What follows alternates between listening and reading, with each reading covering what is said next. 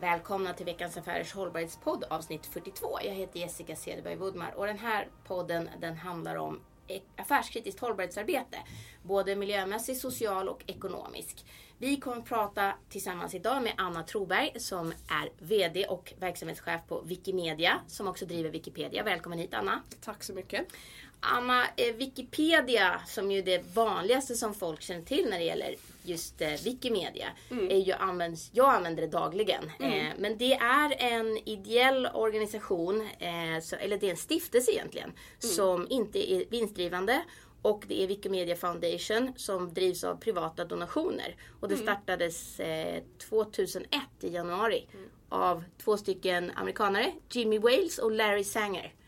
Mm. Stämmer det? Ja, det är ju så att Wikipedia och Wikimedia, det är ju, någon tyckte att de var roliga när de hade så lika namn, men det är ju lite komplicerat det där. Ja, berätta hur, hur då? Ja, Wikipedia, själva uppslagsverket, det är helt ideellt. Det Mm. finns ingen som är anställd för, för Wikipedia, utan där är det tusentals, tiotusentals människor runt om i världen som, Mm. som bidrar till att göra det bättre. Tiotusentals? Vänta Ja, ja, det är nog hundratusentals, 125 000 aktiva bidragsgivare per månad. 25 miljoner användaridentiteter som går in per månad. Per månad, ja. Det, Ja, det, det, är inga, det fantastiskt. är så här, Men- några, några stycken som Ja, använder fast det, det. var lite svårt hur man räknar hur aktiva de är och sånt där. Alltså det finns olika nivåer. Så det Absolut, men de där 125 000 aktiva, de är ju sådana som är inne och gör redigeringar. För, för man ska också Ja. säga att det här Wiki, Wikipedia är en öppen Alltså en öppen data, så man, fritt, öppet och fritt innehåll.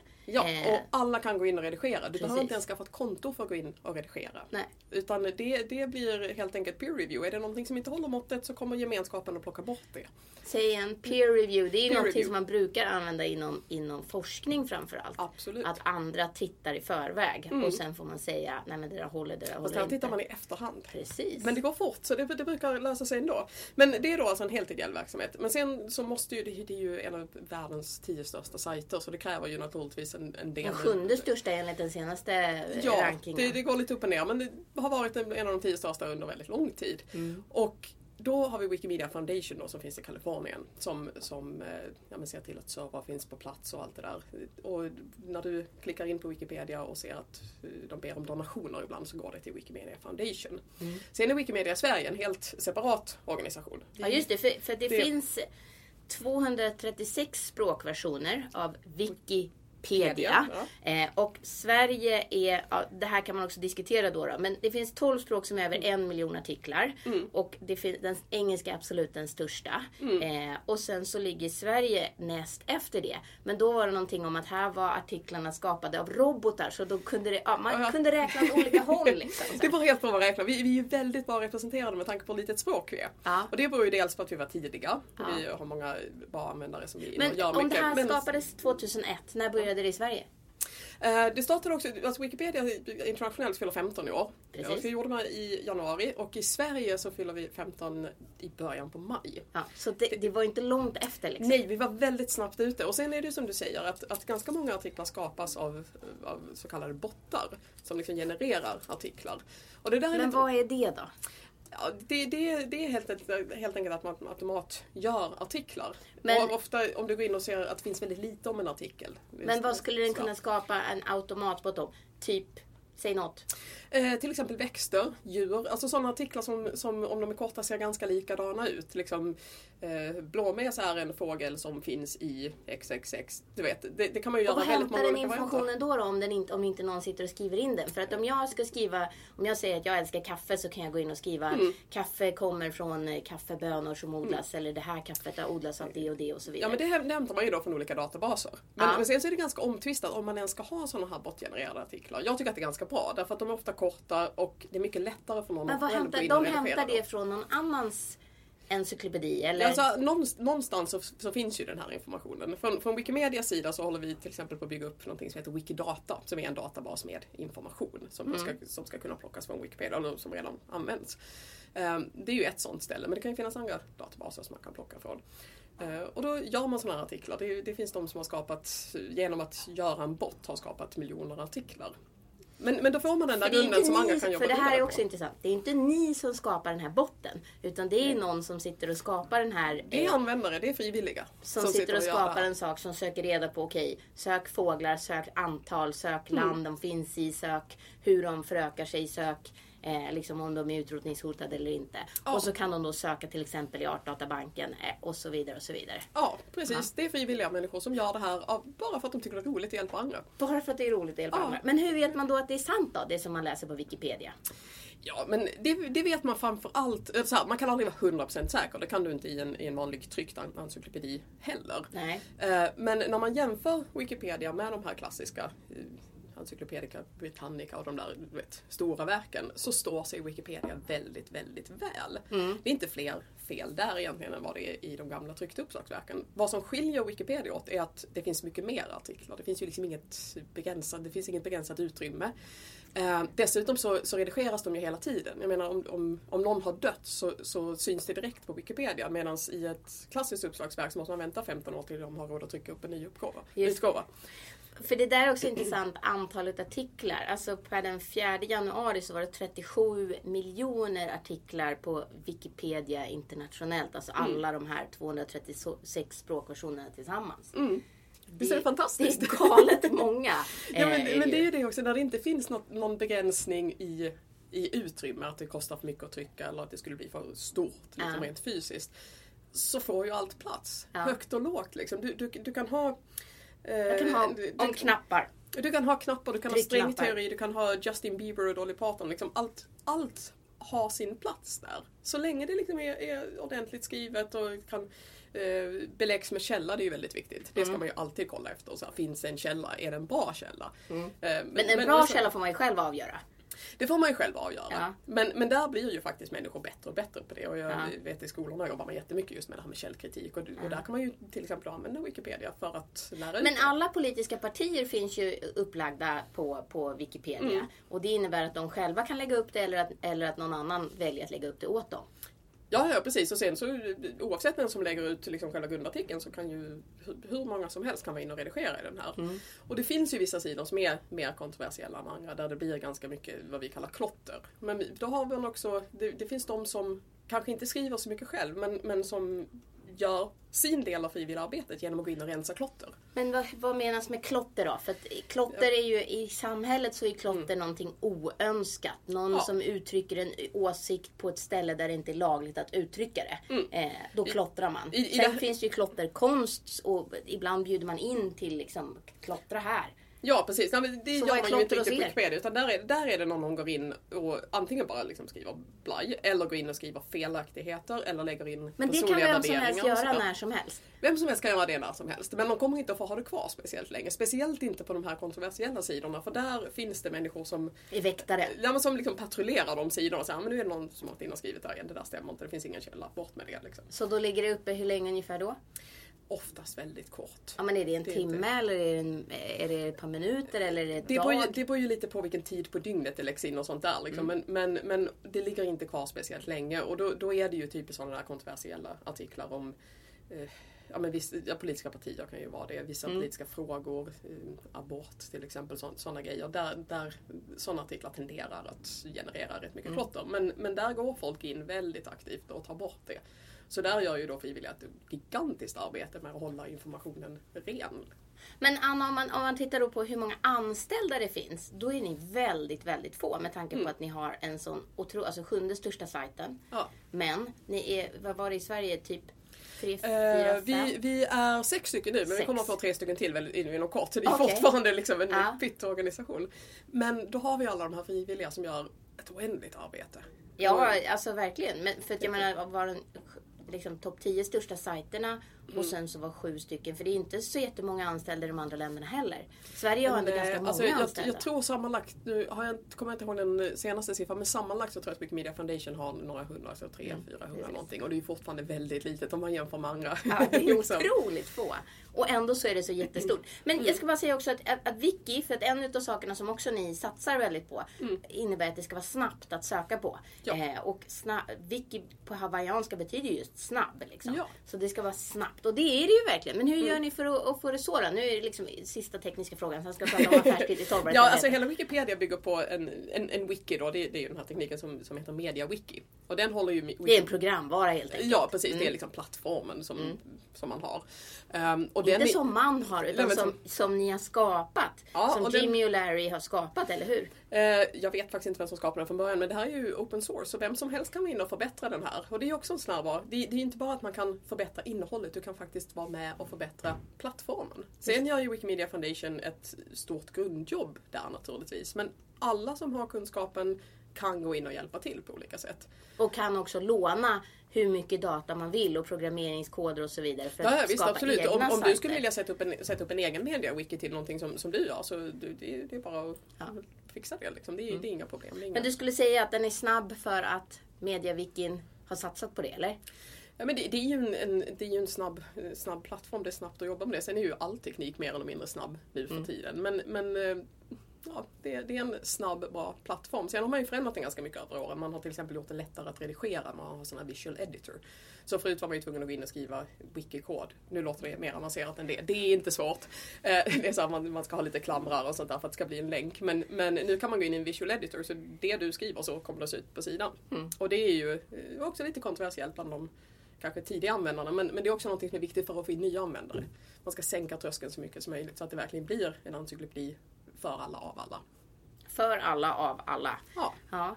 Men vad ser du som affärskritiskt hållbarhetsarbete och varför? Eh, För att jag menar, det finns ju en grundtanke här i, någon slags demokrati och frihet och Mm. tillgänglighet för alla. Men vad ser ni som affär, eller du framförallt? Här, här handlar det väl egentligen mest om social hållbarhet eh, på olika sätt. Det, det handlar ju om att föra ut kunskap till människor. Och jag menar, det är ju, för oss som bor här i Sverige, det är ju vis, visserligen svårt att tänka sig en tid utan Wikipedia. Jag, menar, jag, jag, precis som du använder det ju varje dag, hur många gånger som helst. Men för väldigt många människor fortfarande runt om i världen så är det kanske den enda kunskapskällan de har. De kanske inte har skolböcker, de kanske inte har allt det där som, som vi Men då har de ändå uppkoppling på telefonen eller? Ja precis, för det finns jättestora delar av världen, framförallt i Afrika, där man har hoppat över eh, datorstadiet i princip. Man hade inget internet, man hade inga datorer, nu har man internet i telefonen. Och Wikipedia funkar ju väldigt bra där, både för att redigera och för att, eh, och, och för att läsa. Så det handlar väldigt mycket om den sociala hållbarheten, att, att bygga upp kunskapsnivåer så att människor kan bygga hållbara långsiktiga liv för sig själva, för sitt samhälle, för sin kanske by eller stad eller, eller land. Liksom. Det blir ju många sk- skal på den löken. Därför att allt börjar ju någonstans med kunskap. För att ens eh, för att kunna vidga sina vyer så måste du börja med kunskap. Ehm, Och om man ser det om man tänker mer på ett mer traditionellt hållbarhetsarbete så handlar ju det också om kunskap. För du måste veta att det finns ett alternativ till det du har gjort hela tiden för att kunna börja göra det. Så Men då tänker du miljömässigt, är det det du menar med traditionell Både- hållbarhet? Ja, Eller vad ja, menar det, är du med det, det? det är ju det, det miljömässiga, det är ju det där, du vet man pratar om hållbarhet, man ska köpa svanenmärkta grejer. Men om man pratar om affärsmässighet, det handlar ju också någonstans om, om kunskap. Allt börjar med kunskap. Och det är liksom det som är kärnan för oss. Men då är det också viktigt som ni ser det att den ska vara open, alltså öppen. Att Ja. alla ska ha tillgänglighet till det och att man ska ha den här open data, open source. Ja. För det är det som det hela går ut på. Det- Till skillnad mot Eh, om vi nu då ska, liksom, jag, jag älskar ju Svenska Akademins ordlista Mm. också. Men den ägs ju av Svenska Akademins ordlista och det är bara de som kan gå in och redigera och det är liksom där som man är. Mm. Ja. Mm. Och det är de som styr den helt och hållet. Nu är de fortfarande transparenta och, och, och liksom demokratiska. Mm. Men skillnaden där är ju ändå att där kan jag inte vara med och påverka. Ja, jag kan skicka Mm. in att det här är ett nytt modeord. Men, men, men annars är ju det... Hoppas på det bästa, hoppas liksom. på det bästa. Ja. Liksom. Medan Wikipedia då är, är, där kan alla bidra och sen så är det liksom det kollektiva. Men Mm. Ja. hur funkar det i länder? För 236 länder. Mm. Det innebär ju att ni även finns i icke-demokratiska länder. Visst är det så. Och där finns det ju naturligtvis vissa begränsningar. Olika stater runt om i världen, totalitära stater, begränsar ju inte bara Wikipedia men, men internet överlag. Ehm, och där är det ju ett problem. Där är det svårt att nå ut. Samtidigt så är det ju så att det, det är svårt att helt, helt stänga ett land från internet. Eh, Det finns alltid vägar in på olika sätt. Sen betyder inte Finns det... ni i Kina? Eh, Vi finns i Kina men det blir naturligtvis på lite andra sätt. Och då pratar jag om Wikipedia, Ja. inte Wikimedia. Nej. Det vet jag faktiskt inte om jag ska vara ärlig. Men Wikipedia finns i Kina. Ja, men samtidigt så vet vi ju att Kina begränsar ändå tillgången till internet, tillgången till, till sajter på olika sätt. Um, och ja, hur, hur trygg är informationen då? Där finns ju där finns en brist kan man väl säga med det här att alla kan redigera. Eh, man kan kolla på Ryssland till exempel. Vi vet ju att, att eh, Putin har såna här stora avdelningar som skickar ut propaganda i världen. Vi vet inte riktigt. Gör de någonting med Wikipedia? Mm, kanske. Men det finns där också? Hoppas, ja, men, och då får man, men då får man ju hoppas att vanliga människor kan gå in och skriva. Men jag tänkte på det här med tillgång till internet överhuvudtaget. Där mm. är det ju alltså att det finns alltid vägar in. Mm. Eh, och det finns det alltid. Mm. Det såg vi ju under den här arabiska våren när de försökte stänga ner internet. Men det kommer alltid ut. Det mm. går alltid på några sätt. Men då blir det ju också en begränsning det blir vissa människor som har tillgång till internet. Det blir inte alla. Det blir inte alla. Och det är ju ett problem.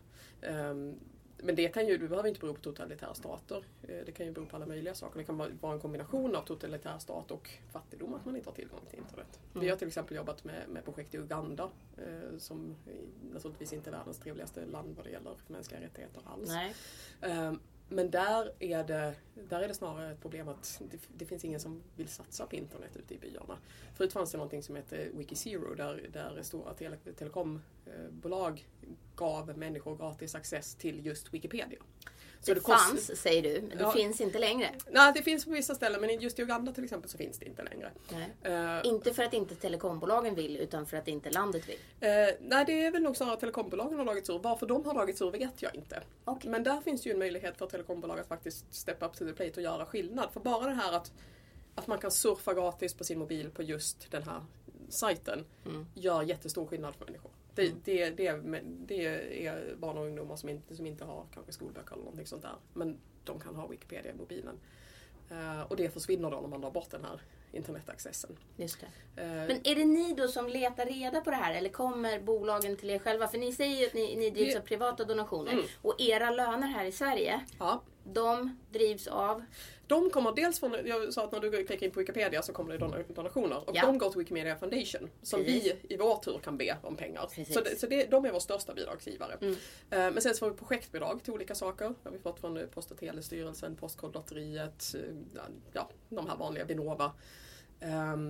Som vi då får, får separata projekt. Precis, det är det där är bland annat de Spara kulturarvet som ja, är en exakt. av de sakerna som finns. Exakt. Vi ska återkomma till det. Ja, det är ett av mina favoritprojekt. Ja, jag, jag gissar nämligen på att det är en av dina hiss. ja. Eh, ja. Så att, om jag bara ska också fråga om ert eget hållbarhetsarbete eh, och mm. er business. Så handlar, mm. vad, vad, är ert hållbarhetsarbete? Alltså vårt hållbarhetsarbete för, för att liksom hålla uppe verksamheten det är att hjälpa de här frivilligarbetarna så mycket som möjligt. Mm. För som du sa, vi, vi, vi är ändå uppe i havet själva. Mm. Vi är helt beroende. Eh, för... Ni sitter inte och redigerar de här eh, artiklarna? Nej, vi har till och med regler att vi får inte redigera artiklar på arbetstid. Precis. Vi får bara redigera privat och det tycker jag är jättebra. Ja. Därför att sajten ska det ska inte vara en massa betalda redigeringar där. Nej. Det är inte så mm. det ska gå till. Mm. Så, så vi jobbar jättemycket med att stödja den här gemenskapen runt Wikipedia för mm. att de ska bli fler. Och det är alla möjliga sätt. Det kan vara att vi hjälper dem med teknik, man kan låna kameror och sånt där. Mm. Ehm, men det kan vara att vi hjälper till med utbildning. Vi har ett stort arbete där vi är ute i skolor och lär framförallt lärare hur man kan använda Wikipedia i undervisning. För, för, att det ska, det ska bli skalbart. Liksom. Mm. Allt handlar om att det ska vara skalbart. Vi kan liksom inte vara sex personer som ska försöka hålla det här igång utan vi måste skaffa fler som kan hjälpa oss. Mm. Naturligtvis. Eh, så det är ju det vi jobbar med. Mm. Eh, och kanske den stora utmaningen för att hålla Wikipedia levande långsiktigt, att det ska vara en, en, vad ska vi säga, en hållbar källa till information långsiktigt framåt i tiden. Um, det, det, är en av mina dissar här nu. Mm. Det, är att, det är att um, det är en väldigt homogen grupp som skriver på Wikipedia. Mm. Jag skulle komma till det, det sen. Ja, men jag som har varit på några av era event eller något ja, enstaka event så var det ju väldigt många Alltså medelanvändaren, nu ska vi se här, den var så mycket som, vad var det nu då? Den var 26,8 år i medelåldern på författare och läsaren är 25,3 år och endast 10% är kvinnor. Eh, ja. Som både läser och, och eh, liksom redigerar. Så det är ju klar ja. övervikt på yngre jag skulle, män. Jag skulle nog tro att det är fler kvinnor än 10% som läser. Det, för det, ja, det är många okay. som, men däremot det, det stämmer att det är 90% män som redigerar. Men mm. det är faktiskt värre. Unga män dessutom. Ja, och det är värre än så. Uh, nu menar jag inte det, vi är jätteglada för alla de männen som gör det, men vi behöver fler. För grejen är att det är unga, välutbildade män i västvärlden som Just. skriver på Wikipedia. Mm. Vilket utelämnar kvinnor naturligtvis. Det utelämnar äldre.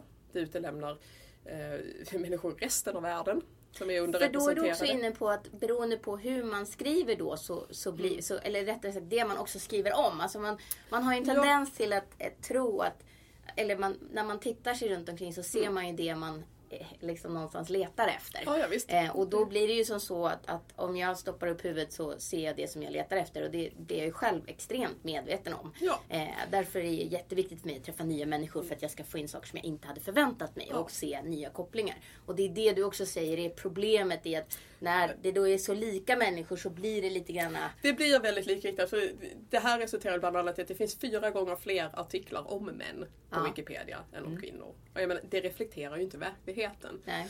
Och, och som sagt, det, det är ju då alla de här grupperna som, som lämnas utanför. Ja, men det, det, som jag sa, det är äldre, det är kvinnor, det är människor som inte bor i västvärlden, det är HBTQ-personer. Alla de här människorna är inte ordentligt representerade på Wikipedia. Nej. Och då finns det naturligtvis många som säger att ja men vadå, alla kan gå in och, och, och redigera. Och det kan man ju rent tekniskt. Mm. Men man ska ju känna sig välkommen. Man ska känna att ens bidrag är värt någonting. Man ska Ah. bli väl bemött. Man ska liksom, alla de här Och det är sakerna. det ni jobbar med på kontoret? Det att jobbar, hitta de här? det jobbar vi jättemycket med. Ja. För, för om man ska ha en encyklopedi som är relevant, Ja. då, då måste den liksom reflektera världen. Det kan inte vara Ja, men det är lite det som man säger om, om, om krig, det är vinnarna som berättar historien. Det vi ska skicka framåt, det här är vår flaskpost i framtiden, det här är vår historia som vi skriver nu. Mm. Eh, Utöver att vi naturligtvis också bevarar äldre historia. Eh, Vi vill ju skicka en sann bild av vår värld. Vi vill ju inte skicka så, så här tyckte de här 90 procenten männen om världen. Just det. För, det- för det blir... Och även om det finns väldigt strikta regler för hur man ska skriva, att det, ska vara, det får inte bli subjektivt, man ska inte skriva Nej, och det är det ju och inte. För det är, så, så är det, Det, ju. det är det, precis. Men det är mera urvalet Det är och- Mm. urvalet och det färgar sen då. Det, det, jag tror inte att någon kan skriva någonting som inte färgas av värderingar någonstans. Och därför måste man in, ha in så många värderingar som möjligt. Men Anna, det var uppenbarligen din diss. Ja, det är en apropå jättestor två hiss och diss om ert eget hållbarhetsarbete. Då vill jag höra två hiss om ert eget hållbarhetsarbete. Ja, det är två saker som jag vill ta fram. Det ena Ja. är utbildning. Mm. Vi lägger ner ett jättestort jobb på att få ut fler att läsa Wikipedia, men att redigera Wikipedia. Och att använda Wikipedia i undervisning. För det är inte bara att ja, men, vi ska, jag ska skriva en uppsats om franska revolutionen när jag går in och kollar på Wikipedia. Utan det handlar om att istället för att ha traditionella prov, låt eleverna skriva en artikel om någonting på Wikipedia. Ehm, därför att då får du, du måste, du, du måste lä, läsa liksom det här ramverket måste jag hålla mig inom. Så du lär dig skriva en artikel, du lär dig källkritik väldigt effektivt.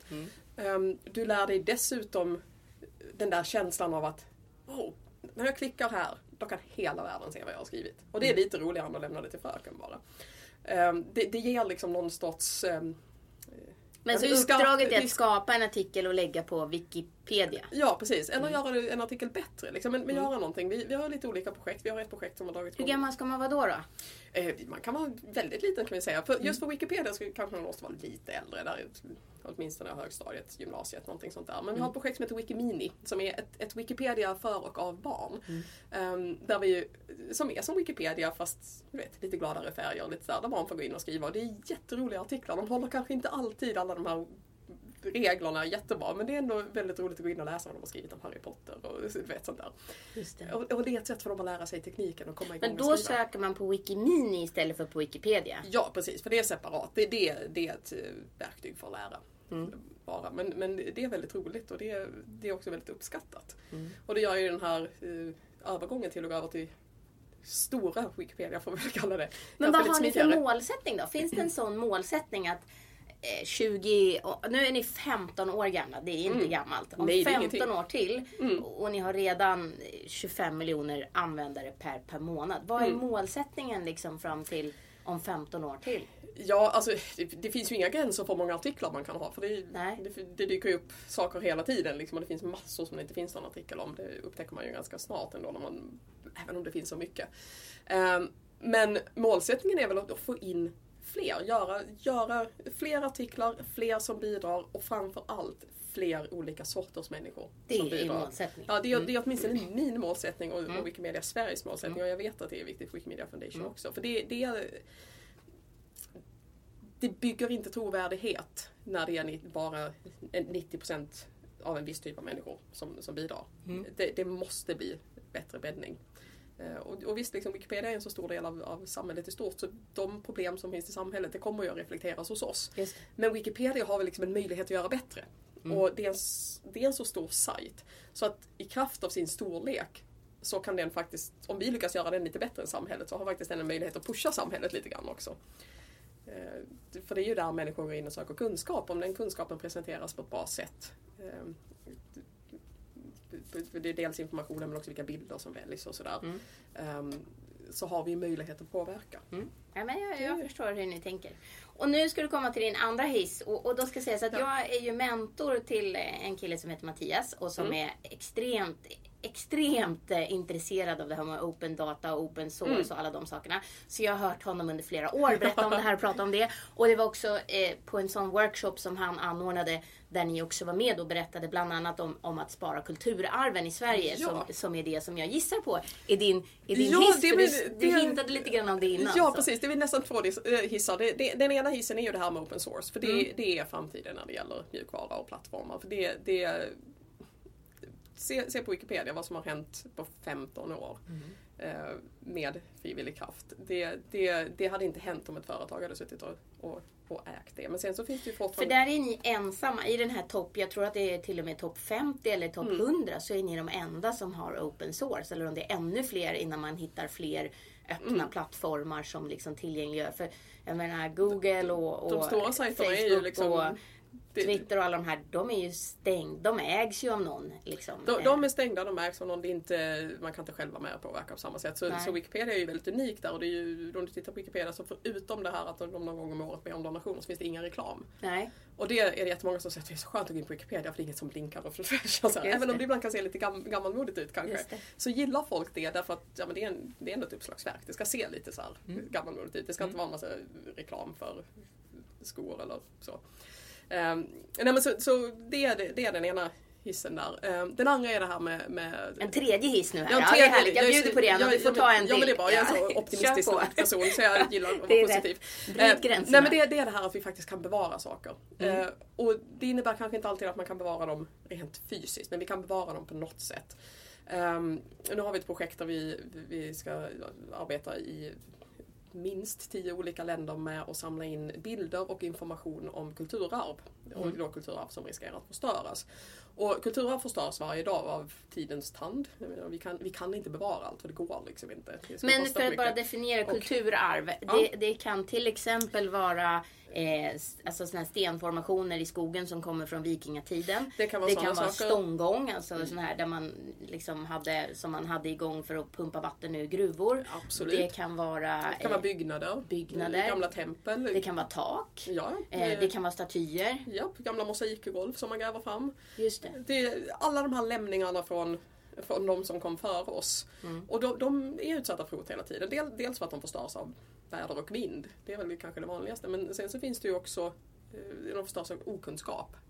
En bonde har en åker, man plöjer och hittar någonting så här, men det är skitsamma, det gör inget. Och så Men hur ska man liksom. då... Alltså, Och sen så finns det då, Mm. och det här är, är väl det värsta när folk förstör medvetet. Som Mm. jag har sett IS göra till exempel i Palmyra. I Palmyra, ja. Mm. Eh, vilket är helt fruktansvärt naturligtvis. Men det hann ni dokumentera innan det förstördes. Eh, Palmyra är ju ett av de ställen som faktiskt är rätt väl dokumenterat. Och en, en av, vi tänker i det här projektet samla in min, minst 100 000 bilder på, på hotat kulturarv och Mm. då tillgängliggöra på Wikimedia Commons som är eh, bilddatabasen som Wikimedia, äh, Wikipedia hämtar sina bilder från. Som också innebär att på Common så, får, så lägger man upp bilder som är fria för Då är användande. det helt fritt att Ja. använda. Och som där finns också eh, Flickr va? Är också, Flickr Common är också ett ställe där man kan hämta bilder. Ja, jag, vet, inte- jag måste erkänna att jag vet inte exakt hur licensen ser ut. Nej men där finns det Men- olika ja. licenser som man kan hämta, som man Precis, får för, använda. för Wikimedia Commons där måste det där är det fritt. Du måste tala om vem det är, vem som är upphovsman. Men du kan sen använda det fritt hur du vill. Du kan använda det i tidningar och sånt. Även om du tjänar Ja. pengar på det och på det. Commons så finns det olika. Du får använda det i, i en powerpoint-presentation eller du får använda det på din sajt. Mm. Eller, du får, eller så kan du köpa rättigheter för att, att använda det i trycksak och så vidare. Ja, Men ni ska precis. in 100 100 000 bilder minst. På Eh, hur många år? på ett och ett halvt år. I Sverige ska ni in 100 000? Eller Nej, de här... från, från de här minst tio olika länderna. Ja. Och, det, och den första batchen med bilder det är ungefär 2 500 bilder från just Palmyra innan det förstördes. Ja. eh, som vi har fått eh, med hjälp av Wikimedia Italien. Mm. Ehm, och det är ju det blir ju så väldigt tydligt just när man då kan sitta med de här bilderna och jämföra hur det ser ut nu och hur Mm. det såg ut då. Och de här bilderna är ju viktiga. De är ju viktiga för eh, dels det kollektiva minnet men det är viktigt för forskning och sånt där också. Men sen finns det ju väldigt många platser runt om i världen som inte är så väl dokumenterade som, som, eh, som just Palmyra. Det finns eh, så här, mycket, mycket så här mikronationer i, i Stilla havet. Som, det finns massor med grejer där men, men det är liksom ingen som har gått in och tagit foto på allt, talat om det finns här, det är det här. Det, fin- det finns liksom inte För det är information själva om det. poängen va? Det blir som en virtuell karta där man kan se Ja. så här, okej här i Sörmlandsskogen X, plats X, här finns det en eh, Precis. runsten. Ja. Eh, och Och man tror att den är från då och då och Ja. du vet allt det här. Ja. Så, så, Och det där, men i Sverige så är det ganska mycket som är väl dokumenterat från Mm. Riksantikvarieämbetet. Ja. Eh, och även ibland länsstyrelserna och kommunerna har egna sådana sajter. Så egentligen, hur ser du att behovet i Sverige är? Men det, det finns ett behov i Sverige ändå, för vi har ganska mycket kulturarv här och det, det, ju, det måste ju också bevaras. Sen är det ju inte under samma direkta hot som det är på många andra ställen där det faktiskt då aktivt förstörs med vilje. Ehm, Men vi har ju samarbetat med och samarbetar fortfarande med Riksantikvarieämbetet på olika sätt och en av de viktiga sakerna som vi har lärt oss från dem det är att ofta när vi går ut i andra länder och säger att mm, vi vill ha den här informationen, vi vill ta bilder, vi vill tala om för människor var det finns. Och säga, men om folk vet vad det är så kommer de att förstöra det. Just precis, för det var, det var så invändningen som, som Ja. hördes. Så här, om, en, om Mm. du pekar ut att den här värdefulla statyn finns här i brons, då Ja. kommer någon att komma och, och sno den. Och, Ja. sen, och, och smälta ner den. Men det Riksantikvarieämbetet då som har en ganska lång tradition av att lägga ut information var saker finns och väldigt specifikt här finns det. Ja. det är det här, det är viktigt Ja. därför. Och sådär. Eh, De har inte sett nå- något att, att det har skett. För det som också händer då är att folk vet om, så här, här är min staty. Man är Ja. kanske lite mera så här, Ja, men man är mer rädd om den. Ja precis, man kanske är mera där och tittar och kollar och liksom så. Ja, men ofta, ofta har folk saker omkring sig som ja, de har alltid funnits där, man vet inte om att det är så värdefullt. Men när man får reda på att men det här är faktiskt det här är riktigt viktigt. Mm. Ehm, men det är också någonting som gör att eh, att i i vissa delar att man kan bygga turism runt sådana här saker. Det kan ju föra, alltså bringa välstånd till ett ställe genom att man faktiskt vet vad det är för någonting. Just det. Eh, Men sen är det här ett gigantiskt Så du jobb. ska kunna guida med hjälp av, av de här kultursparade kulturarven. Och Ja men precis, du ska kunna säga jag ska åka till Kroatien. Liksom. Vad, ska, Mm. vad finns det att se här och hur kan jag gå så här. Men, men det här är ju ett jättearbete. Vissa av de här sakerna finns ju i arkiv som Mm. vi kan få från museum och, och, och sådär från myndigheter. Um, sen är det inte alla myndigheter som är så hjälpsamma och det handlar ju också om det här att släppa det fritt. För det är svårt. För det sitter så hårt i folk att nej, men vi kan ju inte bara ge bort det. Medan Fast, är så här, ja, fast någonstans så är det så här, det är ju demokratiskt, alltså det är ju gjort med skattepengar och det är ju där. Ja, Så man skulle kunna säga att det är, och det där vet jag, det är det som Mattias specifikt jobbar med, att Mm. myndigheterna ska släppa loss sin data som de sitter på, att det ska vara tillgängligt. Ja, det är, det, Ja. Mm. det är ju det vi pratar om också. Just, just är det betalt med skattepengar så, så har vi ju redan betalt för det. Det är vårt. Vi har köpt det för våra gemensamma pengar och då Mm. ska det vara tillgängligt. Ehm, där har ju vi också, vi, vi har um, något vi kallar offentligkonst.se, en sajt där man kan gå in och titta på svensk konst. som Just finns. det. Men där har ju Google precis också startat sitt, eller precis, men de har ju startat sitt jättesuper eh, liksom, konstprojekt. Nu kommer jag inte ihåg vad det heter bara därför.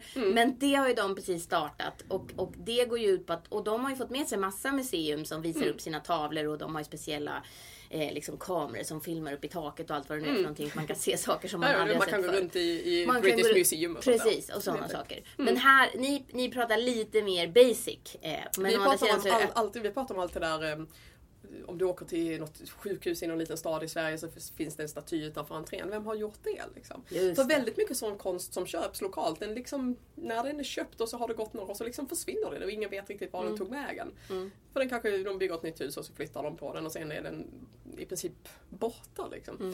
Eh, Så det är ett sätt att för, för konstintresserade människor att faktiskt kunna hitta all den här konsten. Sen är ju inte det jättepopulärt, där har vi ju råkat i lite blåsväder. Men, men jag tycker ändå att det är...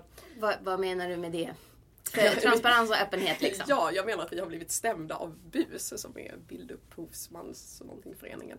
Mm. Eh, som tycker att det här är förskräckligt. Och jag kan ju, kan ju då kontra med att säga att om man, om man gör ett konstverk och säljer det för att det ska stå på ett torg så kan du inte bli arg för att någon går och tar ett foto på det.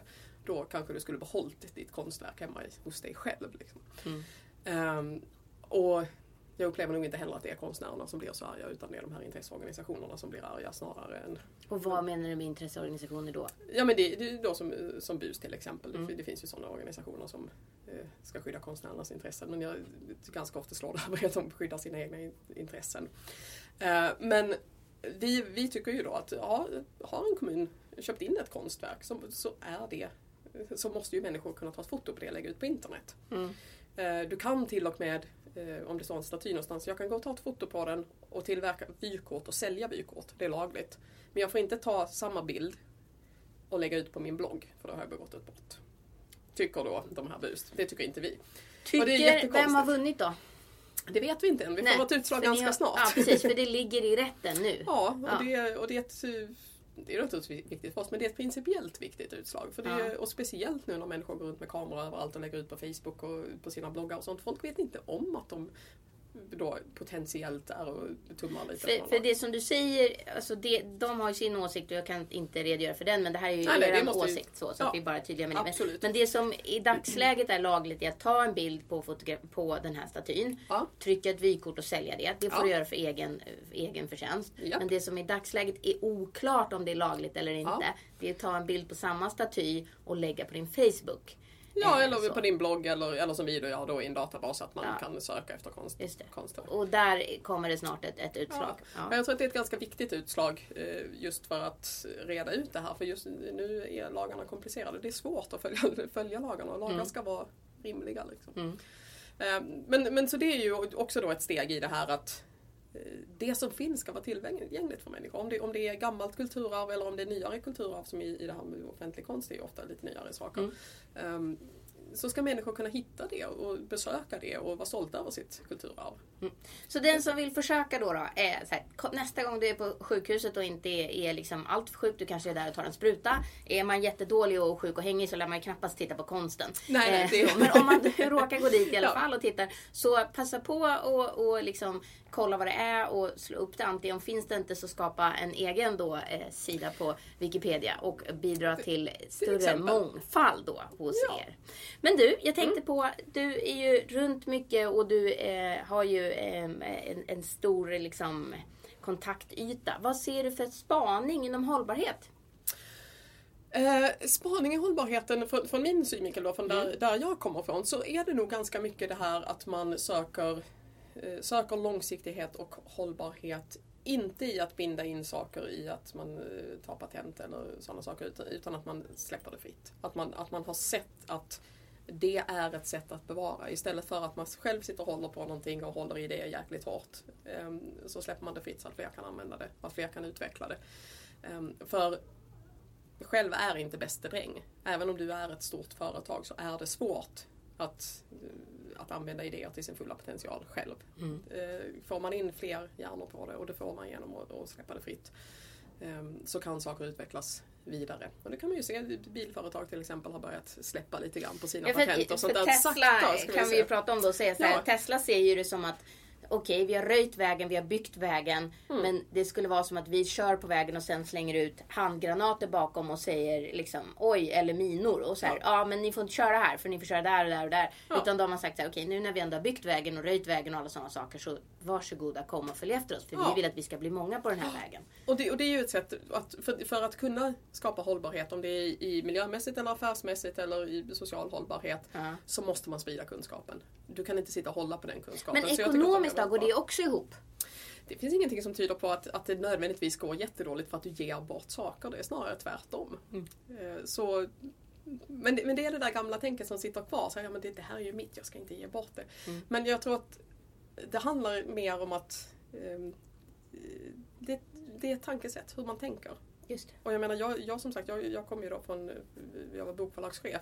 Ja, jag skulle säga det, för ja, så här, ju, du, och vi ska men, prata om vad som blev startskottet för ditt eget ansvarsarbete. Ja. Så du har ju en väldigt intressant bakgrund. Jag har en ganska är, brokig bakgrund. Nej, jag tycker den är intressant. Du är, är för detta bokförlagschef. Ja. Du har också varit partiledare för Piratpartiet. Mm. Och nu är du då eh, VD och verksamhetschef på Wikimedia. Mm. Vad, vad liksom blev startskottet för ditt ansvarsarbete, ditt eget ansvarsarbete? Ja, alltså, alla de här tre sakerna som på ytan kan se lite annorlunda ut, det, det handlar ju om att vilja vara del av någonting större och faktiskt vilja hjälpa människor. Jag menar, jag vill jobba med litteratur för att litteratur har gjort otro- otroligt mycket för mig så jag tänkte att det här ska jag sprida vidare till folk. Mm. Sen halkade jag in på, på i, i Piratpartiet, därför, dels på grund av upphovsrätten, för jag såg när jag jobbade med den varje dag, även om jag kom från de som jag gillade ju upphovsrätten jättemycket, men jag såg att det, det funkar inte i det moderna samhället. Det funkar inte som det har gjort förut. Så någonting måste förändras. Sen kanske man inte behöver gå så långt som jag gjorde, men, men, man måste ändå tänka på det och inte se det som någon eh, så fixig grej som inte går att förändra. För allt går att förändra om man vill.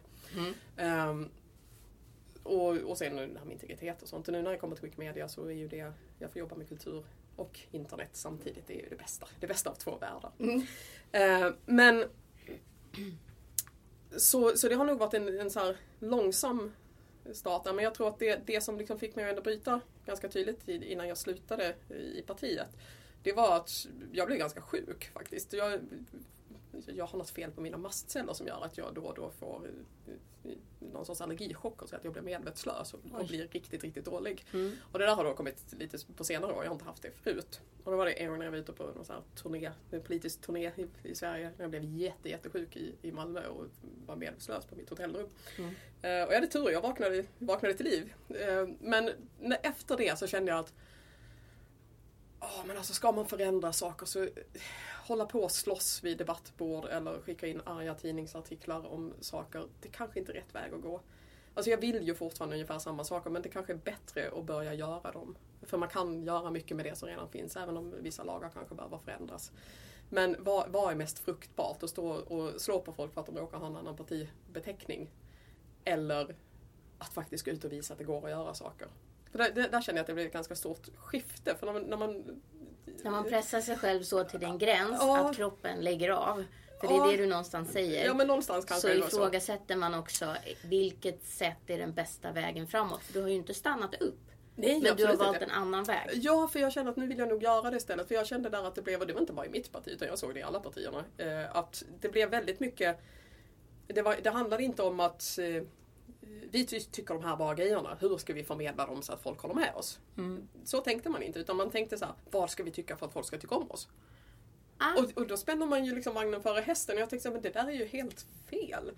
Och jag, jag tänkte att nej, men det, det är dags att göra något annat. Liksom. Nu, nu är det dags att faktiskt gå ut och göra saker istället och visa eh, det som lagen tillåter nu som man kan göra. Eh, det är faktiskt ganska mycket. Och genom att visa hur mycket man kan göra nu så kanske man kan inspirera till lite, lite finputsning på lagarna här och där så att man kan göra ännu mer. För det där är också en viktig gräns. För Wikimedia och även Wikipedia Mm. är väldigt noga med att hålla sig inom de lagliga gränserna. Ja, och det, Alltså för det här är ju liksom, det finns ju organisationer som, som, Mm. eh, som Greenpeace som säger att vi går ut, vi bryter mot lagarna för att det ska bli en förändring. Ja. Men Wikimedia och Wikipedia har bestämt sig för att vi, vi håller oss inom, Mm. inom lagens gränser och det är där också ni då driver en rättssak istället för att liksom bara kämpa på med det här till exempel med Ja, bildrättigheterna. men jag tror att det är ganska... Visst kan det finnas tillfällen när, man, när, i historien när det kanske behövs att man pushar lite extra så. Men, Mm. men jag tror att det är ganska viktigt för att jag tror inte sajten hade kunnat växa sig så stor om man inte hade valt den. Jag menar till exempel Wikimedia Commons, där är ju då alla bilder fria. Mm. Eh, Det händer hela tiden att folk lägger upp bilder som inte är fria men de plockas ner. Mm. Och de plockas ner av andra användare som i och för sig tycker att det är jättebra med, med att det ska vara fritt och öppet. Men som ser att om det blir väldigt mycket sådana bilder som, som ligger där, då kommer ju vi att få problem. Alla de här väldigt mäktiga, stora organisationerna som har extremt mycket pengar. Men till exempel Disneys bilder är inte tillgängliga att lägga. Så du får inte de lägga... vill man inte ha Nej, problem precis. med. De, man vill, man inte, de vill du inte ha problem Nej, med. Så och därför man- inga Kalle Anka, inga Musse Pigg, inga Exakt. Mimmi Mus eh, och, och så. Nej men precis, så då har man valt den vägen istället. Ungefär som jag sa, att nej, men vi, vi gör så mycket vi bara kan inom lagens ramar. Men sen berättar vi också om, om vi hade kunnat göra det här som vi inte kan nu, då hade det kunnat bli så här bra. För Och ni jag- är opinionsbildare också, det är det du säger. Det, det är vi ju. Det Alltså, ligger vi, vi, en del i er liksom, men inom, inom, fortfarande inom lagliga gränser. Ja, vi, vi är ju eh, helt politiskt obundna. Alltså Mm. vi är inte partipolitiskt bundna på något sätt. Men sen så är vi ju naturligtvis, vi driver vissa politiska frågor. Vi har till exempel nere i Bryssel så har vi drivit den här frågan om panoramafrihet. Just det där att man ska kunna ta en bild på ett hus och lägga ut på, på nätet utan att bli stämd av, av någon som tycker att de äger den bilden. Liksom. Ehm, så, så sådana frågor driver vi ju. Men, men vi är en partipolitiskt obunden organisation. Så vad vi gör det är att driva de här frågorna som gör det eh, möjligt för oss att ha den här fantastiska plattformen. Som gör det möjligt att sprida kunskap till alla. Ja, precis. För det är ju... Inte bara kunskap som, som, som, liksom, som inte är Disney utan kunskap som är allt. Ja, all sorts kunskap. Mm. Disney också till viss del. Och det, det kan man ju ändå se så här, om man går in på Wikipedia så ser du vilka bilder som finns. Och man ser ju Mm. när det kommer ut filmer och sånt där att de, vissa bilder släpps ju liksom. Mm. Vissa bilder får användas. Sen är det ju lite sådär amerikansk lagstiftning och svensk lagstiftning och europeisk lagstiftning och det där Mm. funkar ju inte så bra alltid. Mm. Så saker som är fria på ett ställe kanske inte är någon annanstans. Så det där är, det är komplicerat. Men det är det ni håller reda på i alla fall? På, ja, vi försöker hålla reda på det så liksom. mycket som möjligt och, så att folk inte hamnar i, i några problem. Men man ska inte tveka och försöka lägga upp utan det är hellre att ni plockar ner än att man, men man ska inte göra de sakerna som är uppenbart att Man, man ska läsa de regler som finns och läser man dem, men det är ju ganska kort så här, då, då sållar det bort så, de, mesta problemen och skulle Mm. man lägga upp någonting då kommer någon att plocka bort det. Men det är också det här som jag jobbar med, vi jobbar ju mycket med bibliotek- och museum till exempel. Vi har jobbat med Nationalmuseum och, och, Mm. och sånt. Eh, Och där handlar det också väldigt mycket om att de har ju jättemycket material som de får lägga ut. Men de vågar inte riktigt för att det här, men vi vet inte riktigt var gränsen går och hur ska vi göra och, och hej och hå. Men det är sånt material, du vet gamla fotosamlingar och sånt. Och materialet är så gammalt så det, om personen som tog fotona inte har lyckats bli 130 år gammal så är bilderna fria. Men när... Men hur länge menar du att bilder är, alltså vad är det, böcker har en, eh, om författaren Eh, har den generella upphovsrätten är ju 70 år efter Precis. upphovsmannens död. 70 år efter Så- upphovsmannens död om det inte är som så att man har liksom köpt rättigheterna. Ja, det, finns lite speciella, speciella varianter med bilder som används i nyhetssammanhang och sånt där. Det, det är rätt rörigt. Men, men är det en bild som är från 1870-talet då är den fri. Liksom. Mm. Såvida upphovsmannen inte har blivit helt abnormt gammalt, men det är inte så troligt.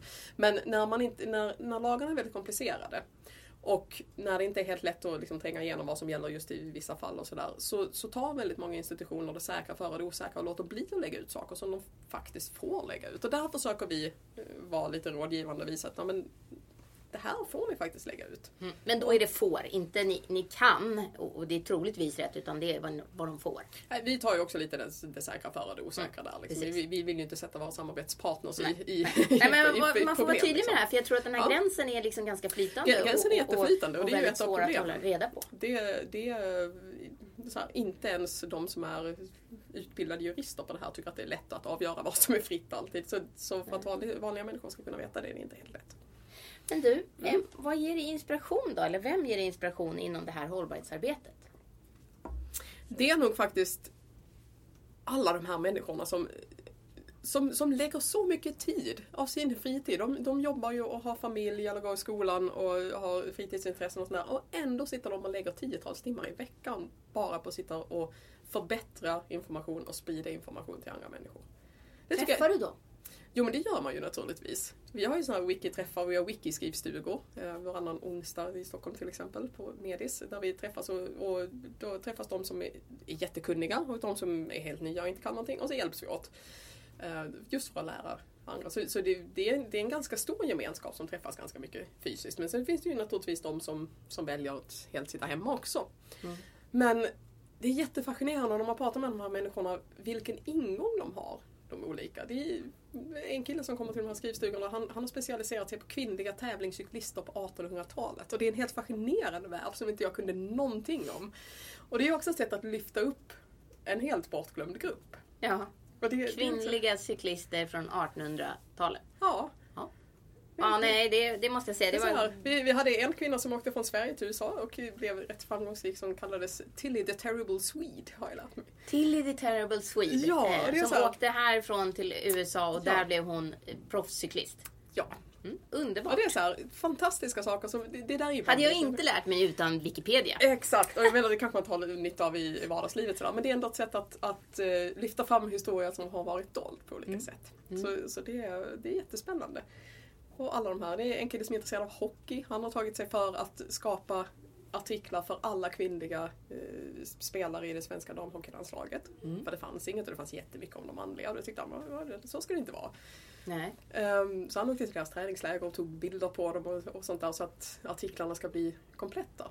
Mm. Och sånt här jobb pågår hela tiden bakom, du vet, i kulisserna som ingen ser. Jo, man ser om man söker Ja, ja man ser det men man vet inte hur det går till. Nej, ja, det är det. jättemånga som inte vet hur Wikipedia görs. Mm. de vet liksom inte att det kan vara han som stod bakom mig i kön på ICA som skrev den här fantastiska artikeln om fjärilar eller vad det kan vara. För det står aldrig vem som har skrivit. Men man kan ju gå in och kolla i, i historiken så ser man ju hur det har blivit redigerat och då ser man vem som har redigerat om, man, om de inte har valt att vara anonyma. Precis, Och så gör det de har ni också rätt eh, att göra. Och Man det kan är väldigt många det. som är anonyma. Absolut, det är ju så. Och sen så i och för sig då så försöker vi också få in det, det är viktigt att man ska få vara anonym. Mm. Det finns ju alla möjliga anledningar varför man inte vill synas. Eh, Och det är också det, jag tycker det är bra, men vad jag ser också är att det är väldigt många fler tjejer som skriver på Wikipedia som väljer att vara anonyma. För det är jobbigt att vara tjej eh, när man hamnar i såna diskussioner om, om artiklar och hur de ska skrivas och sånt. Det, det är inte, eh, du vet 90% män, det är inte kanske världens mest välkomnande miljö alltid. Så det, det är ju en del av problemet. Men Men eh, vänta, nu, så här, det där är när man har skrivit sin artikel så pågår det, finns det sen andra chattforum där man kan diskutera de här sakerna. Ja, alla, alla Det- sidor för har en det- diskussionssida. Precis, för så det- om det det är något som liksom- är kontroversiellt så den där källan håller inte riktigt eller här finns en källa som säger tvärtom och då, då, blir det en diskussion. Och det är där du menar att det är där de här, där blir det inte alltid en sån trevlig liksom, ton. Och, Nej, det, men det, men det blir ju ofta så när det blir en väldigt homogen grupp. I just det här fallet är det 90% män. Jag tror inte nödvändigtvis att det hade blivit jättemycket trevligare om det var 90% kvinnor. Det, det, det, blir, det blir alltid det bättre. behövs mångfald. Det behövs mångfald för att Mm. de diskussionerna ska funka bättre. Där håller, håller vi också på att utbilda mentorer som liksom ska göra att när nya skribenter Men- kommer in så ska de landa lite mjukare om de gör fel. För där är också, för ni utbildar, men eh, vad heter det sa du? Eh, vi försöker utbilda mentorer så, som då går in när det blir sådana här diskussioner. För det är ofta nya Men det är som egentligen moderatorer, inte mentorer, eller? Nej, det är, inte- det är inte moderatorer. För det, det sköter ju liksom Wikipedia-gemenskapen själva. Det är någon sorts demokrati där. Ja. Ehm, så där finns det administratörer som gör det. Utan vad vi gör det är att utbilda av de här som är väldigt mycket på Wikipedia. Så försöker vi utbilda dem just i det här med varför är det viktigt med mångfald? Hur bemöter man någon som kanske, kanske har gjort fel men de vet inte bättre. Eh, väldigt ofta kan, kanske någon gör fel och så hjälper man till genom att någon säger ja men då har du gjort fel. Man säger liksom ingenting annat och det är rätt så här, jobbigt när man är ny. Men egentligen så är Så- det en attitydförändring som ni försöker skapa Vi hos... försöker skapa en attitydförändring och jag tror ju dels att människor kan förändras men jag tror också att det bästa sättet att få människor att förändras är det att visa ett bättre alternativ. Och om Mm. vi då utbildar människor att tänka lite mer på de här sakerna så Mm. hoppas jag att det ska sprida sig lite. Så, som, som jag sa då, så är man ny och gör fel så ska man liksom inte bli halshuggen utan då ska man landa lite mjukt av någon som hjälper en göra rätt. Just det. Mm. Ja, men det, det, det låter ju onekligen som att man, man då verkligen jobbar med att, att få en större mångfald.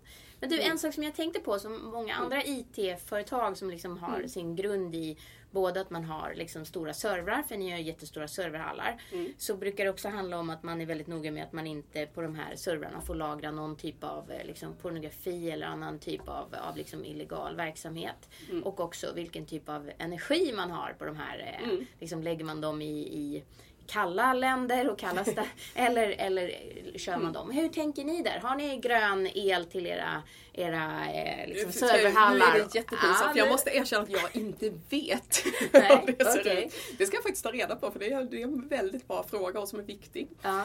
Eh, vad det gäller det här med pornografi och sådana där saker, där har vi ju eh, så här, nät, alltså sådana saker rensas ju generellt bort om det är direkt olagliga saker. Men sen så finns ju en annan nivå av det och det är att just återigen det här mångfaldsarbetet som vi jobbar med. Om du går in på en artikel om ben till exempel. Då är det antagligen en bild på en vit mans ben. Eh, Går du in på en artikel om underkläder så är det antagligen en vit person som är smal och smärt och är så här jättenorm. Passar normen väldigt bra. Ehm, Så därför har vi dragit igång ett arbete tillsammans med genusfotografen. Ehm, där han ska hjälpa oss att ta fram 100 nya bilder som, som då ska kunna användas. Vi stoppar inte in dem i artiklarna men vi lägger dem på Wikimedia Commons.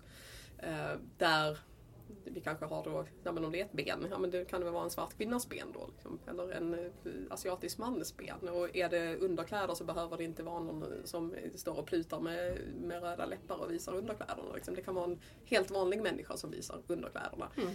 Eh, Just för att ta bort den här eh, sexualiseringen som ganska ofta blir på bilder. Mm. Eh, Vi har ett annat projekt där vi håller på med en talsyntes. Jag skulle hitta en bild till det pressmeddelandet. Vad heter En talsyntes, alltså att ehm, om du inte kan läsa så kan Wikipedia, Talsyntes. ja, så, så Wikipedia kan läsas för dig. Just det, Ehm. alltså för den som inte, som inte kan läsa ordentligt. Ja, precis. Ehm, och då ska jag hitta en bild till ett pressmeddelande där. Jag tänkte, ja men en mun tänkte jag är väl bra. Och du anar inte hur svårt det var att hitta en bild på en mun som inte var rödmålad och plutade. Liksom. Och då kände jag så här, gud vad bra att vi har det här projektet med genusfotograf, men det behövs. Mm. Och sen är ju det bara 100 bilder, det är ju en droppe i havet egentligen. Men det är en början. Nästa steg kanske är att ha en kurs för, för fotografer som, som tar bilder till Wikimedia Commons. Att tänk på de här sakerna när du tar bilder så att du faktiskt får lite normkritik så att det blir lite större variation på bilderna. Det behöver inte se ut på ett visst sätt bara för att det är en artikel om någonting som liksom eh, har med kroppen att göra på något sätt. Mm. Eh, Ja, det där, så- det så där så möter jag så ofta att, att när, när, när företag ska illustrera sin hållbarhet så är det eh, antingen så är det glada små barn som springer över en äng och blåser på maskrosor. eh, otroligt vanligt. Ja, ja. Och ska man visa på social misär så är det oftast en kvinna som i, i, i liksom nästan skam vänder sig bort och, och mår jättedåligt. Eller så är det jätteglada barn som sitter inom skolsal och, och har fått papper och penna. Ja. Eh, liksom, och, och som har en annan hudfärg än den vi har här hemma. Det, det, det är så otroligt generaliserande Ja, och, och det- stelbent som man blir galen. Ja, och det är när man då vill ha fria bilder också så blir man ju på ett, på ett sätt så är det bra för det finns oändligt mycket bilder men, men det blir också lite begränsande. Liksom, för du, annars så kan du alltid gå ut och köpa dem. Du kan hitta någon som har specialiserat sig på det. Men ska du ha fria bilder så är det rätt mycket upp till oss alla att faktiskt efterfråga de bilderna. Vi vill ha de här bilderna som inte är stereotyperna. Som in... För, för det är ju som så att när du gör en, en powerpoint-presentation även Mm. på ett företag eller på en kommun eller i staten. Så är det ju som så att om du googlar fram en bild och, och lägger upp den så får du inte använda den. Antagligen inte. Nej, för det, det finns Det- bildrättigheter liksom. Ja. Så det där är ju, där, där slarvar folk liksom. Och jag har också varit tillhört de som har slarvat. Det, Jag tror att vi alla har gjort det helt Ja. eh, omedvetet ofta. Liksom, Mm. att, det, att det blir så. Nej, men det är där vi vill kunna bidra med att ja, men här är bilder som du faktiskt får använda Ja, för då, det man gör okej. då är att man går in redan i söksträngen och söker att man söker fria bilder. Antingen. Ja. på Creative Commons eller på, på, på, hos er då. Mm. Eh, så att man får sådana bilder som man får använda. Ja. Och det finns ett ganska stort utbud där. Men, Det finns ett jättestort Ja. utbud. Men, men det är just de här ämnena, liksom så här, saker som har med kroppen att göra, alla sådana grejer. Där, ja, men det tenderar att bli ganska sexualiserat. Och det är ju inte alla artiklar som liksom, var, varför ska det vara det? Om du går in i ett uppslagsverk så ska det inte vara det. nej, nej, det hör Så- inte hemma där. Jag håller helt klart Och, och då är det liksom, då kan man antingen sitta och klaga över det, eller så ser man till att det finns bättre bilder att välja och förklara varför det är bra att välja de bilderna. Och det är där ni går in och gör den skillnaden. Ja, precis. Du, Anna, jag är nyfiken på en sak. De här eh, snart nio personerna som jobbar på, på kontoret. Vad är, det, är det tekniker eller är det... För jag menar, en utav grundarna han är ju filosof. Larry han Ja. var filosof och Jimmy, Jimbo, han är entreprenör. De är ju två liksom helt olika sidor av det Ja. ena och det andra. Hur är det hos er? Det är lite blandad kompott. Ja, Eh, är det IT-tekniker eller är det programmerare eh, eller är det vi, vi har, nu, kulturarbetare? ja, nu när vi för, för in de här nya så kommer vi ha tre utvecklare. Mm. Som då jobbar med, med de tekniska sakerna med batch-uppladdningar och, och koppla saker till Wikipedia så att det funkar och, och sådär. Eh, Så det är tre tekniker. Eh, Sen så har vi eh, en person som speciellt, och de här jobbar ju de lite olika projekt. Sen har vi en person som speciellt riktar sig till, eh, jobbar med bibliotek och museum och arkiv. Mm. Ehm, Och sen har vi en kille som jobbar med ehm, Dels är projektledare för de här större projekten men också jobbar med att helt enkelt dra in pengar på olika sätt. Mm. Så här, komma på att det här är ett bra projekt, vem, vem kan vi göra det med? Var finns pengarna? En fundraiser. Ja, exakt. Det är han som brings in the bacon. Sådär. Eh, sen så har vi en person som jobbar med utbildningssektorn. Mm. Som jobbar då eh, från Wikimini ända upp till att vi vill att eh, människor som jobbar på universitet och som är ämnesexperter ska adoptera Wikipedia-artiklar. sig. Men det är Sådär. blandat helt enkelt. Ja, det är det är liksom en, en, en Ja, och sen har ju jag då med min brokiga bakgrund. Ja, och sen är det det. admi- administrativ personal och sådär. ja. Så, så det är lite blandad kompott. Mm, härligt. Anna, vi har kommit till slutet och här finns det en eh, Oblique Strategies-låda. Så du ska få välja ett kort här. Spännande. Eh, jag håller fram de svarta korten. Du får välja vilket du vill. Ja, jag tar mitten. Ja, du tar mitten. Och du får läsa högt vad det står på engelska och fritt eh, liksom reflektera kring det. Vad står det? Accept advice. Accept advice, Ja. alltså acceptera råd. Det är nog någonting som jag har fått lära mig. Jag var nog sådär att, ja men jag vet bäst. Men det har jag nog fått lära mig den hårda vägen att, eh, nej man vet inte bäst själv alltid. Det är bra att lyssna på andra människor. Eh, och framför allt att man ska lyssna på flera människor. Inte bara en. Man ska inte bara gå till samma människa hela tiden. Man ska fråga så många som möjligt egentligen. Mm. Det, och så får man ju då bilda sin egen uppfattning utifrån det. För man ska inte göra sig beroende av en människas råd. För man vet aldrig var de kommer ifrån. Så eh, lyssna på råd, man vet inte alltid själv bäst och lyssna på många råd. Mm. Det är samma, du vet, man ska aldrig läsa bara en tidning, man ska läsa dem allihopa. Ja. det är lite sådär. Inte, Men då måste jag fråga, då ska man inte bara läsa Wikipedia, man ska även läsa andra encyklopedier? Eller? Ja, men det, jag tycker man ska göra som, som jag gör, naturligtvis. Eh, Man ska gå in på Wikipedia, men man ska alltid kolla källorna. ja, så det är För det- där som det finns fler? Ja, men för det, där kollar du om det stämmer och det är där du får mer djupare information. Från Wikipedia-artikeln är ju oftast, alltså de ska ju inte vara jättelånga för då, det, det ska ju inte vara en hel bok för då funkar det ju inte. Nej. Så kolla källorna. Och kolla många källor. Stort tack Anna Troberg eh, från Wikimedia för att du kom hit. Det var jättetrevligt. Det här var dagens avsnitt av Veckans Affärers hållbarhetspodd med, tillsammans med mig Jessica Cederberg Woodmar.